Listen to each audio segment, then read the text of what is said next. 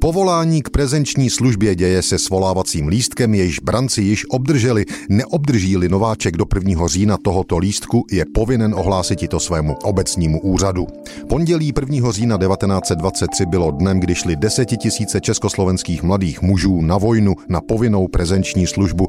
Československá armáda vznikla formálně 28. října 1918 a její rozjezd doprovázely problémy s reorganizací a odlukou od rakouských zvyklostí, ale i velmi rychlé bojové nasazení proti německým separatistům v pohraničí hned v roce 1918 a v roce 1919 v československo-polském sporu o Těšínsko. 1. října 1923 už byla situace normální a tak se předpokládalo, že i nástup branců proběhne v klidu. Vojenské úřady akci připravili důkladně.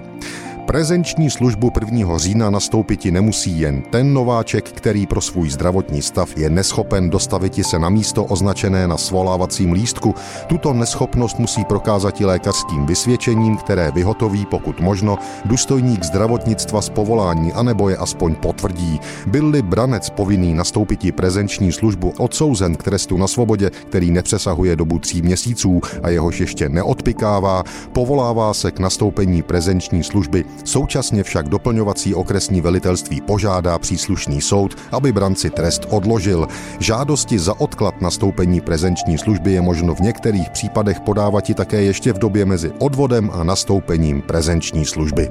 Tolik úřední list 100 let starý. Za připomenutí stojí, že rekruti, kteří narukovali do československé armády 1. října 1923, měli štěstí. Jejich vojna měla trvat 14 měsíců, což byl předpis z roku 1920. Od roku 1924 se už vojna prodloužila na 18 měsíců, od roku 1933 pak s ohledem na napjatou mezinárodní situaci už na dva roky. S přestávkou v době protektorátu, kdy Němci československou armádu rozpustili, existovala povinná prezenční služba až do konce roku 2004. Tak ještě jeden návrat na vojenskou úřední desku z 1. října 1923. Kdo neuposlechne povolávacího rozkazu po uplynutí ustanovené lhůty, dopouští se přečinu, na který je braným zákonem ustanoven trest vězení do jednoho roku a vedle toho může být viník pokutován až do výše 10 tisíc korun. Kratší zmeškání potrestají vojenské úřady disciplinární.